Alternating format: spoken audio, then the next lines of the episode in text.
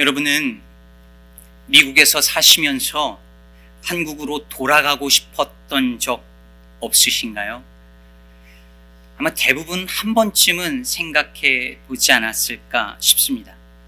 사실 저는 그런 생각을 아, 꽤 많이 했습니다. 처음 유학 올 때 한 3년이나 아니면 5년쯤 공부하고 한국으로 돌아갈 생각이었습니다. 그래서 제가 처음 유학을 시작할 때에 붙들었던 말씀이 창세기 28장 15절 말씀이었습니다. 내가 너와 함께 있어 내가 어디로 가든지 너를 지키며 너를 이끌어 이 땅으로 돌아오게 할지라. 즉 야곱이 고향을 떠나서 하란 땅으로 가다가 베델에서 만난 하나님께서 들려주신 말씀이었죠. 이 땅으로 돌아오 게 할지라. 그래서 저는 한국으로 돌아올 거라고 생각했고 하나님께서 저를 이끌어 그 땅으로 돌아가게 하시리라 믿었습니다. 그런데 유학 생활이 시작되고 얼마 지나지 않아서 느낌이 싸하더라고요. 어느 날 잘못 왔다는 생각이 불현듯 들었습니다. 제가 생각한 유학 생활이 아니었습니다. 그런데 돌아갈 수가 없었어요. 돌아가기에는 너무 멀리 와버렸었습니다. 박사과정 진학을 할 때 특히 그랬습니다. 그 무렵에 제가 유학 오겠다라고 하는 후배들이 있으면 늘 하는 말이 있었습니다. 기도하고 다시 생각해봐. 그냥 태평양 바다 하나 건너는 거 아니야. 되돌아갈 수 없는 인생의 바다를 건너는 거야. 다시 생각해. 이렇게 말하곤 했습니다. 박사과정 들어가고 몇 개월 지나지 않았을 때 담임 목회로 청빙을 받았습니다. 극구 사양했습니다. 왜냐하면 저는 한국으로 돌아가야 한다는 생각이 너무 확고했고 돌아가야 하는 이유도 너무 분명했으니까요. 그런데 이민 목회는 말도 안 되는 일이었죠. 더군다나 제가 늘 마음으로 기도하고 생각했던 것이 뭐였냐면 하나님 다른 데는 다 괜찮아도 미국은 싫습니다. 미국에서의 이민 목회는 절대 아닙니다라고 늘 생각하고 기도해 왔기 때문에 못합니다. 안 합니다. 꽤 이야기를 하고 거절을 했습니다. 하지만 고난 주간에 저는 사순절이 가까우면 불안해집니다. 고난 주간에 코너로 몰렸고 결국은 부르심에 순종할 수밖에 없었습니다. 그때 제가 그런 예감이 들더라고요. 내가 박사 학위를 못 끝낼 수도 있겠구나. 한국으로 못 돌아갈 수도 있겠구나.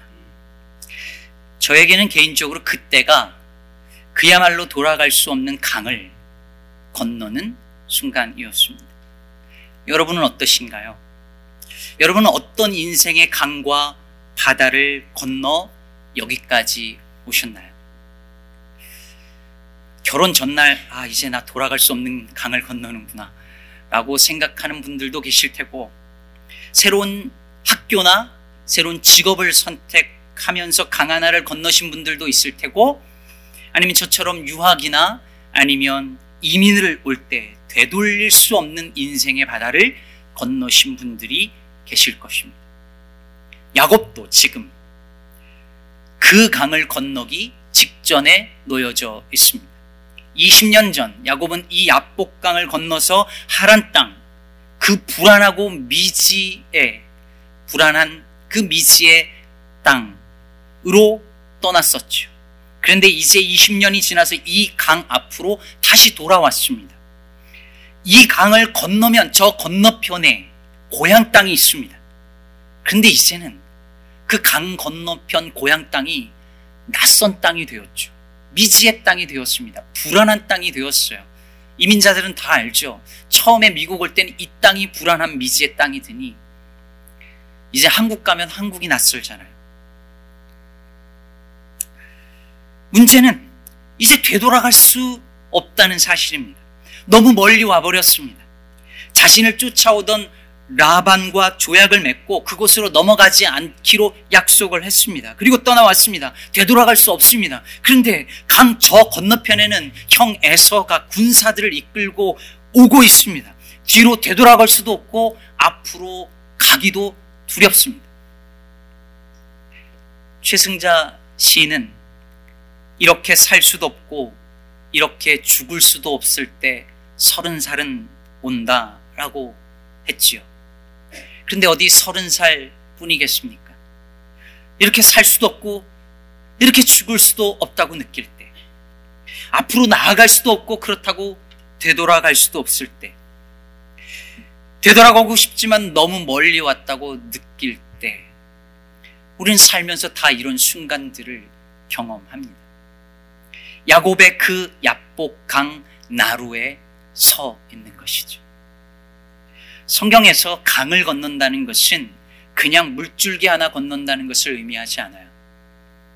아브라함의 후손들은 메소포타미아 지역에서 가나안 땅으로 유프라테스 강을 건너면서 하나님의 약속을 붙든 히브리 민족이 되었고 나중에 요단강을 건너면서 새로운 역사를 열었습니다. 이건 일반 역사에서도 마찬가지죠. 우리나라만 해도 두만강과 압 록강, 낙동강을 건너면서 새로운 인생을 사는 분들이 있고 그것이 우리의 역사의 새로운 한 페이지를 열었습니다. 그런가 하면 BC 49년 카이사르가 군대를 해산하고 로마로 복귀하라는 폼페이우스 측의 그 원로원에 대항해서 군대를 이끌고 로마로 진격합니다. 주사위는 이미 던져졌다는 말을 했다지요. 그때 카이사르가 건넌 강이 뭐죠? 루비콘 강이죠. 그래서 돌아올 수 없는 강을 건넌다 할 때 우리는 흔히 루비콘 강을 건넜다라고 말합니다.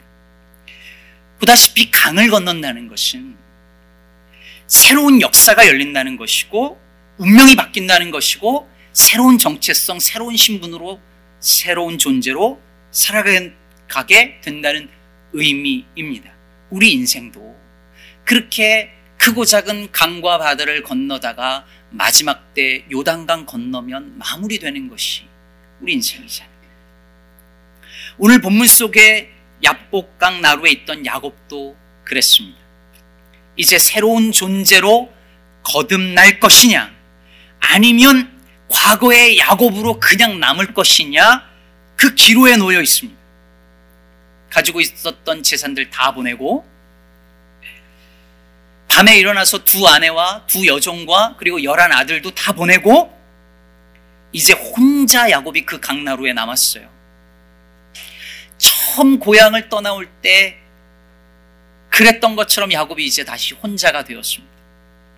낯선 땅에서 20년간 치열하게 살며 뭔가를 붙잡으려고 그렇게 살아왔는데 그것들 다 떠나보내고 강 저편과 이편 사이에 야곱이 이제 홀로 남았습니다. 무슨 생각을 했을까요? 야곱은 거기서 무슨 생각했을까요? 그럼 우리는 홀로 남겨졌을 때 비로소 우리 자신을 돌아보지요. 나 자신을 정직하게 대면할 수 있는 기회를 얻습니다. 작년에 제가 이 본문으로 설교한 내용을 기억하시는 분들이 계시리라 믿는데 32장, 33장, 창세기 32장, 33장의 핵심 키워드가 뭐죠? 기억이 안 나신다면 제가 그냥 그 설교 그냥 그대로 할 걸 그랬나 보네요. 얼굴입니다. 히브리어로 얼굴을 뜻하는 파님이라는 단어가 32장, 33장에 계속 반복이 됩니다. 야곱이 자기를 향해서 오는 에서에게 먼저 뭔가를 계속 보내죠. 먼저. 먼저 보내다.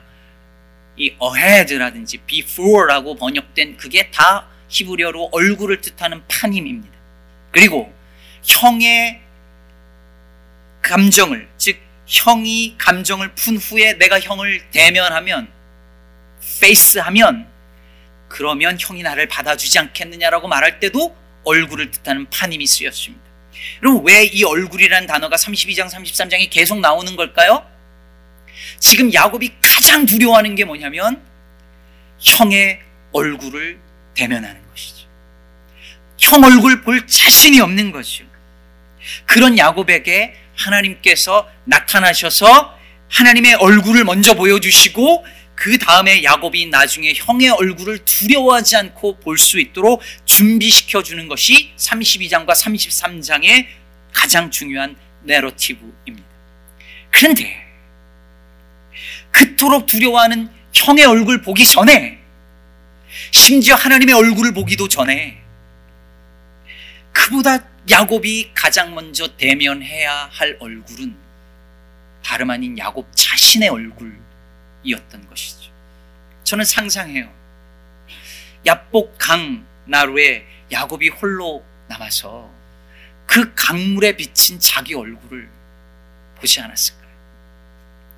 그 시간이야말로 내가 누군지, 내가 어떻게 살아왔는지 정직하게 들어, 들여다 볼 기회 아니었겠습니까? 이 과정이 없으면 여러분, 자신의 얼굴을 정직하게 대면하는 과정이 없으면 우리는 강 저 건너편으로 갈 수 없습니다. 그런데 그때 한 사람이 나타나서 야곱과 더불어 싸우기 시작합니다. 밤새도록 싸웁니다. 우리말 성경에는 이게 씨름이라고 번역돼 있어서 이게 삿바 메고 이렇게 하는 그런 씨름으로 생각하면 안 됩니다. 그냥 막 싸우는 거예요. 막 뒤엉켜서 싸우는 거예요. 영어로는 레슬링이라고 번역되어져 있는데 그것도 젠틀합니다. 그냥 막 개싸움 하는 거예요. 근데 그렇게 밤새 싸우는데 그 사람이 야곱을 이기지 못함을 보고 야곱의 허벅지 관절을 쳐서 어긋나게 합니다. 그리고 가려 하니까 야곱이 그 사람을 붙들고 야곱의 특기잖아요. 사람 꽉 붙는 거. 붙들고 내게 축복하지 않으시면 보내주지 않겠습니다. 라고 끈질기게 간청합니다. 그때 그 사람이 야곱에게 뭘 묻습니까? 내 이름이 무엇이냐 라고 묻습니다. 그럼 우리는 이분이 하나님인 걸 알죠. 그러니 하나님이 야곱의 이름을 몰라서 묻는 게 아니잖아요. 그럼 내 이름이 무엇이냐, 너 이름이 무엇이냐는 이 질문은 너는 누구냐? 너는 어떤 사람이냐? 라는 질문이에요. 고대 사회, 특히 성경에서 이름은 곧 그 사람 자체를 가리키거든요. 그러니 너는 누구냐 라는 질문, 내 이름은 무엇이냐는 질문은 너는 누구냐는 질문이에요. 근데 이 질문에 야곱이 야곱입니다 라고 대답을 해요. 그럼 이게 얼마나 놀라운 대답인지 아십니까? 여러분, 야곱이 아버지 이삭을 처음 속일 때 그는 에서처럼 옷 입고 에서처럼 몸에 털을 붙이고 에서처럼 행동했습니다. 그리고 이삭이 물었었지요. 네가 누구냐? 그때 야곱이 뭐라고 대답했었습니까? 에서입니다라고 대답했어요. 야곱은 에서인 척했습니다. 아니 에서이고 싶었습니다. 에서가 가진 장자권 가지고 싶었습니다. 에서처럼 살고 싶었습니다. 에서가 가진 권리를 가지고 에서처럼 행동하고 싶었습니다. 야곱이라는 존재가 아니라 다른 존재로 살고 싶었던 거예요. 그래서 에서입니다라고 대답했었어요. 그랬던 그에게 오늘 하나님이 그 이삭이 물었던 그 질문을 다시 물으시는 거예요. 네가 누구냐? 네 이름이 무엇이냐? 여러분 오늘 이 시간 하나님이 우리에게도 물으십니다. 내 이름은 무엇이냐? 너는 누구냐? 여러분 혹시 우리도 내가 아닌 누군가로 살아왔고 살아가고 있는 거 아닐까요? 남이 가진 건 나도 갖고 싶어서 열심히 일하고 남들처럼 성공하고 행복해지고 싶어서 남이 가는 길 쫓아서 살아왔고 살아가고 있는 건 아닐까요? 남들 다 그렇게 사니까. 그렇게 살아야 하는 것이 당연한 줄 알고 남이 가는 길 그렇게 쫓아서 열심히 살아왔는데 어느 날 돌이켜 보니 나는 없고 누구의 엄마, 누구의 아내만 남은 건 아닐까요? 나는 없고 무슨 타이틀, 무슨 직책, 껍데기만 남는 인생을 사는 건 아닐까요? 그런 우리에게 주님께서 물으십니다. 너는 누구냐? 놀랍게도 야곱이 이제 자신이 야곱이라고 대답을 해요. 자기가 바로 그 속이는 자, 싸우는 자, 그 야콥이라고 인정하는 것입니다. 이제서야 20년 만에 야곱이 자기 자신으로 돌아왔습니다. 그러자 하나님께서 그의 이름을 바꿔주십니다. 뭐라고 바꾸시죠? 이스라엘이라고 바꿔주십니다. 이름이 바뀌었다는 건 뭘 의미할까요? 이제 새로운 존재로 살게 되었다는 것이죠. 새로운 아이덴티티, 새로운 신분, 새로운 정체성을 받은 거예요. 여러분 생각해 보세요. 야곱이 하나님 내게 축복해 주십시오. 나를 축복해 주지 않게 않으면 보내주지 않겠습니다 라고 말할 때 야곱이 기대한 복이 뭐였을까요? 이 당시 사람들이 생각하는 복은 땅 후손이었으니 아마 그 비슷한 어떤 복이었을 수 있습니다. 아니면 이제 에서가 자기를 공격하 려고 오니 자기를 에서로부터 안전하게 지켜주는 복을 원했을지 모릅니다. 그런데 하나님이 그런 복 정도가 아니라 야곱을 아예 새로운 존재와 아예 새로운 신분으로 살게 하십니다. 여러분, 이게 바로 우리가 예수를 믿고 세례를 받을 때 우리에게 일어나는 일입니다.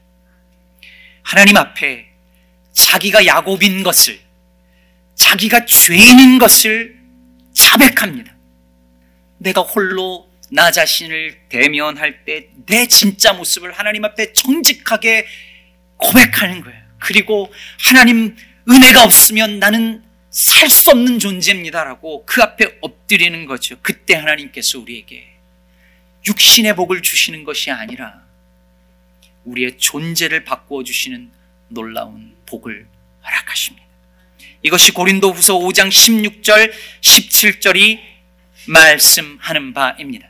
스크린을 보면 그러므로 우리가 이제부터는 어떤 사람도 육신을 따라 알지 아니하노라. 비록 우리가 그리스도도 육신을 따라 알았으나 이제부터는 그같이 알지 아니하노라. 그런즉 누구든지 그리스도 안에 있으면 새로운 피조물이라. 이전 것은 지나갔으니 보라 새 것이 되었도다. 그러므로 여러분 정말 되돌릴 수 없는 강을 건너는 게 뭔지 아십니까? 미국 유학 오고 이민 오는 거 아니에요. 진짜 되돌릴 수 없는 강 건너는 건 예수를 만나고, 즉, 그분의 얼굴을 배웠고, 이제 새로운 피조물로 그리스도인이라는 새 존재로 살아가게 되는 일입니다. 이것이야말로 여러분 돌이킬 수 없는 강을 건너는 거예요. 여러분, 글자를 한번 깨우치고 나면 다시 문맹이 될 수 없죠. 리트러시가 될 수 없잖아요. 한글을 깨우쳤는데 여러분 한글 이제 못 읽을 수 있어요? 없죠.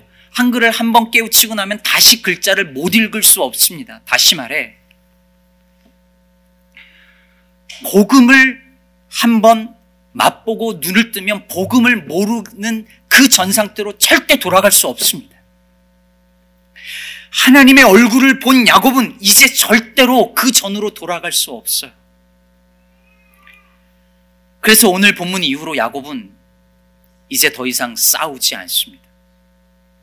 완벽해지지 않지만 절대로 이후로 누구와도 싸우거나 속이지 않습니다. 이전 것은 지나갔으니 보라 새 것이 되었도다. 사랑하는 성도 여러분, 우리 다 여기 강 하나 정도가 아니라 바다 하나 건너 오신 분들이잖아요. 근데 여러분, 강을 건너든 바다를 건너든 사는 곳이 바뀌었다고 사람이 존재가 자동으로 바뀌지 않습니다.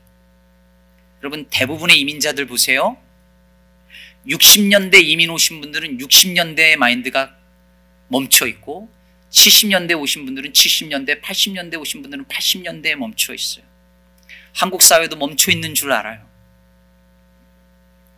사는 곳이 바뀌었는데 사고는 바뀌지 않습니다. 여전히 야곱이에요. 그럼 여러분 나이가 들면 바뀔까요? 나이 좀 잡수신 분들 바뀌나요? 자동으로 바뀌지 않습니다. 세월이 흘러도 모난 성품은 여전하고 교회 생활 수십 년 해도 믿음은 제자리인 분들이 허다합니다. 나이가 들고 세월이 흘러도 여전히 야곱이에요. 아직 강을 못 건넌 거죠. 아직 분이엘의 아침을 만나지 못한 것입니다. 당연하죠. 그 야복강 나루에서의 밤새의 그 씨름이 없었는데 하나님 붙들고 밤새도록 싸우지 않았는데 어떻게 분이엘의 아침을 만나겠습니까? 신앙을 있으면 좋고 없어도 할 수 없는 악세사리로 여기는 한 내 지적 호기심을 충족시켜 주는 수준으로 설교를 듣고 말씀을 읽는 한 우리는 절대 이스라엘이 될 수 없습니다. 내게 축복하시지 않으면 보내드릴 수 없습니다 하며 붙들고 놓지 않았던 그 야곱의 가난한 마음이 있어야 하는 것입니다. 제 신학교 시절 교수님은 유학 시절 때 왜 내게는 성경의 진리가 보이지 않느냐면서 벽에 머리를 찢고 아침마다 소금물로 눈을 씻으면서 진리에 목말라 했습니다. 그분의 약복강의 그 치열한 싸움 이후에 그 교수님은 성경의 인물들이 살아서 자기 앞으로 뚜벅뚜벅 걸어 나오는 듯한 체험을 하면서 말씀의 눈을 뜨셨습니다. 야곱이 이스라엘 되는 경험을 한 거죠. 사랑하는 성도 여러분, 야곱으로 머물러 있고 싶으십니까? 이스라엘이 되기를 원하십니까? 익숙한 강 이편에 있기를 원하십니까? 불안하지만 강 건너편으로 건너가기를 원하십니까? 내 힘과 노력으로 사는 인생이기를 원하십니까? 하나님의 은혜에 붙들려 사는 인생이기를 원하십니까? 만약에 후자라면 약복 강 나루에서의 그 치열한 하나님과의 씨름이 있게 되기를 축복합니다. 그리고 여러분 한 가지 기억하셔야 할 것이 있습니다. 오늘 야곱에게 붙여주신 새 이름 이스라엘은 하나님과 겨루어 이겼 다라는 뜻입니다. 본래는 여러 가지 의미가 있는데 하나님이 다스리신다, 하나님과 겨루다, 뭐 이런 등의 의미가 있지만 오늘 본문 28절은 하나님과 겨루어 이겼다라고 해석하고 있어요. 근데 여러분, 야곱이 정말 이겼나요? 야곱이 정말 이겼나요? 실이 싸움 내용으로만 보면 거의 싸움에 이길 뻔했지만 하나님이 그 허벅지 뼈를 쳐서 위골되고 다리를 절었어요. 그랬으니 진 거 아닌가요? 여러분, 야곱은 하나님으로 하여금 축복할 수밖에 없게끔 했다는 점에서 이긴 거예요. 새 이름과 존재를 받았다는 점에서 그리고 지금 내게 다가오는 애서를 두려워하지 않고 대면할 수 있는 하나님의 힘을 받았다는 점에서 야곱은 이긴 겁니다. 여러분 당연하지요. 혈루병 걸린 여인이 예수님의 옷자락에 손만 만져도 병이 낫는데 밤새도록 하나님과 몸을 부대끼며 싸운 야곱이 하나님의 능력을 힘을 얻지 않았겠습니까? 이긴 거죠. 그러나 다른 한편으로 야곱은 이제 다리를 쩔뚝거리며 살게 되었다는 점에서 패배했습니다. 이제까지 야곱이 그랬던 것처럼 자기 힘으로 복을 빼앗는 게 아니라 간절히 구하여 받을 수밖에 없는 존재가 되었다는 점에서 야곱은 패배한 거예요. 그러니 사실 이긴 게 이긴 게 아니고 진 게 진 게 아니죠. 그럼 이게 뭘 의미할까요? 이제 야곱은 아니 이스라엘은 아니 이스라엘이라는 민족은 하나님의 은혜와 능력을 공급받은 자로서 혹은 민족으로서 그 어느 것도 두려워할 필요가 없는 존재로 살겠지만 다른 한편으로는 쩔뚝거리며 사는 즉 약함을 자기 정체성으로 삼고 사는 존재가 될 거라는 말입니다. 언젠가 금요 예배 때도 말씀을 드렸는데 목사와 일반 교인들의 차이가 뭔지 아세요? 대부분의 성도님들은 항상 다른 생각하다가 가끔 교회 생각하지만 목사는 항상 교회 생각하다가 가끔 딴 생각하는 거랍니다. 근데 이야기를 듣고 제가 가만히 되짚어 보니 제가 처음 목사가 되고 싶다고 생각했던 그때 제 마음에 품었던 그대로 저는 된 거예요. 저는 고등학교 때 교회가 너무 고마워서 그냥 살 소망 하나도 없고 죽고 싶었는데 날 살려준 그 주님이 계신 이 교회가 너무 고맙고 좋아서 평생 교회를 위해 살고 싶었습니다. 그래서 저는 목사가 되어 목사로 사는 게 너무 감사합니다. 그런데 다른 한편으로는 목사로 사는 게 너무 고통스러울 때가 있습니다. 목사로 살기 때문에 겪는 고통인데 특히 제게는 외로움이 가장 고통이에요. 몸서리, 몸서리 처질 정도로 외로울 때가 종종 있습니다. 그런데 여러분, 그렇다고 여러분이 저를 외롭지 않게 하려고 애쓰실 필요도 없고 그러셔도 안 됩니다. 제가 이 기쁨의 교회 와서 외롭지 않을라 해서 자꾸 정신 차리고 이러면 안 되는데 이러고 있는데요. 여러분, 목사에겐 외로움이 적어도 저에게는 그게 야곱의 쩔뚝거림입니다. 그게 목사로 하여금 목사 되게 하고 그 외로움이 그 고통이 저로 하여금 하나님을 붙들게 하는 힘입니다. 그래서 그게 없으면 안 돼요. 여러분 목사만 그런 게 아닙니다.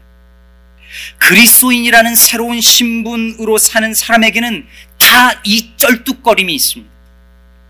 예수 만나지 않았더라면 없을 쩔뚝거림일 수 있어요. 어떤 분에게는 주일날 이렇게 시간을 내어서 공부할 수도 있고 돈을 벌 수도 있는 이 시간을 내어서 이곳에 나와 예배드리는 이것이 이 경쟁 사회 속에서 치명적인 쩔뚝거림일 수 있습니다. 어떤 분에게는 모욕과 수치를 당하면서도 여전히 사랑하고 여전히 용서하는 쪽을 택하는 그 속 없음이 쩔뚝거림일 수도 있고 나아가 어떤 분에게는 사도 바울처럼 육체의 가시 같은 질병이나 장애가 쩔뚝거림일 수 있습니다. 그런데 여러분 바로 그 쩔뚝거림이야말로 야곱을 이스라엘 되게 만드는 가장 중요한 힘이었습니다. 야곱은 쩔뚝거렸기 때문에 더 이상 자기의 힘이 아니라 이제부터 하나님만 의지할 수밖에 없는 인생으로 살게 되었습니다. 우리의 약함이 우리를 온전하게 합니다. 우리의 쩔뚝거림이 그 쩔뚝거릴 수밖에 없는 우리의 약함이 우리 안에서 그리스도의 능력이 온전하게 되어지는 유일한 길이요 힘인 것입니다. 사랑하는 성도 여러분, 그러므로 예수를 믿는다는 것은 돌이킬 수 없는 강을 건너는 것입니다. 이 강을 건너면 세상은 줄 수 없는 놀라운 은혜와 복을 받을 것입니다. 하나님 나라 백성으로 사는 영광을 누릴 것입니다. 그러나 동시에 우리는 이 땅에서 쩔뚝거리며 살 것입니다.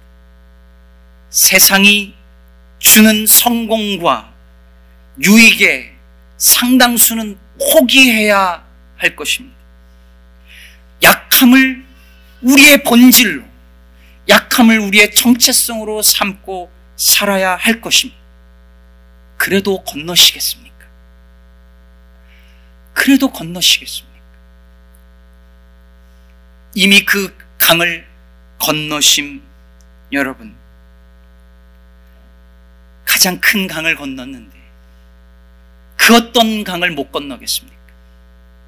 하나님의 얼굴을 보았는데 그 어떤 에서의 얼굴이 두렵겠습니까? 똑바로 걷지만 죄 속에서 걷던 나를 쩔뚝거리지만 하나님의 은혜 속에서 걷게 해주셨는데 그보다 더 감사한 일이 어디 있겠습니까? 프레드릭 뷰커너라는 목사님은 이 본문 속 동터오는 새벽길을 쩔뚝거리며 걷는 야곱의 모습에서 나사렛 예수의 모습을 보았습니다. 그분의 말로 오늘 설교를 맺고자 합니다. 여러분, 나사렛 예수를 기억하십시오. 무덤에서 나와 그의 상한 다리로 쩔뚝거리면서 부활을 향해 걸어가는 나사렛 예수를 기억하십시오. 그의 몸에 승리 자체인 패배의 자랑스러운 훈장을 갖고 있는 나사렛 예수를 기억하십시오. 사랑하는 여러분, 십자가는 세상이 볼 때 꺼리끼는 것이고 미련한 것이지만 쩔뚝거리는 것이지만 그 십자가야말로 승리 그 자체입니다. 그러므로 우리도 다 우리 각자에게 주어진 십자가를 지고 쩔뚝거리며 예수님의 뒤를 따라가는 참 이스라엘, 참 교회, 참 그리스도인 되기를 주님의 이름으로 축복합니다. 기도하겠습니다.